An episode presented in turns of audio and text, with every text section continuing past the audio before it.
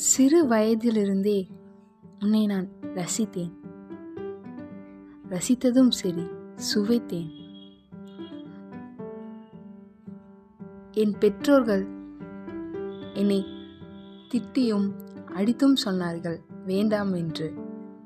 ஆனால் நீதான் வேண்டும் என்று நான் அடம் பிடித்தேன்.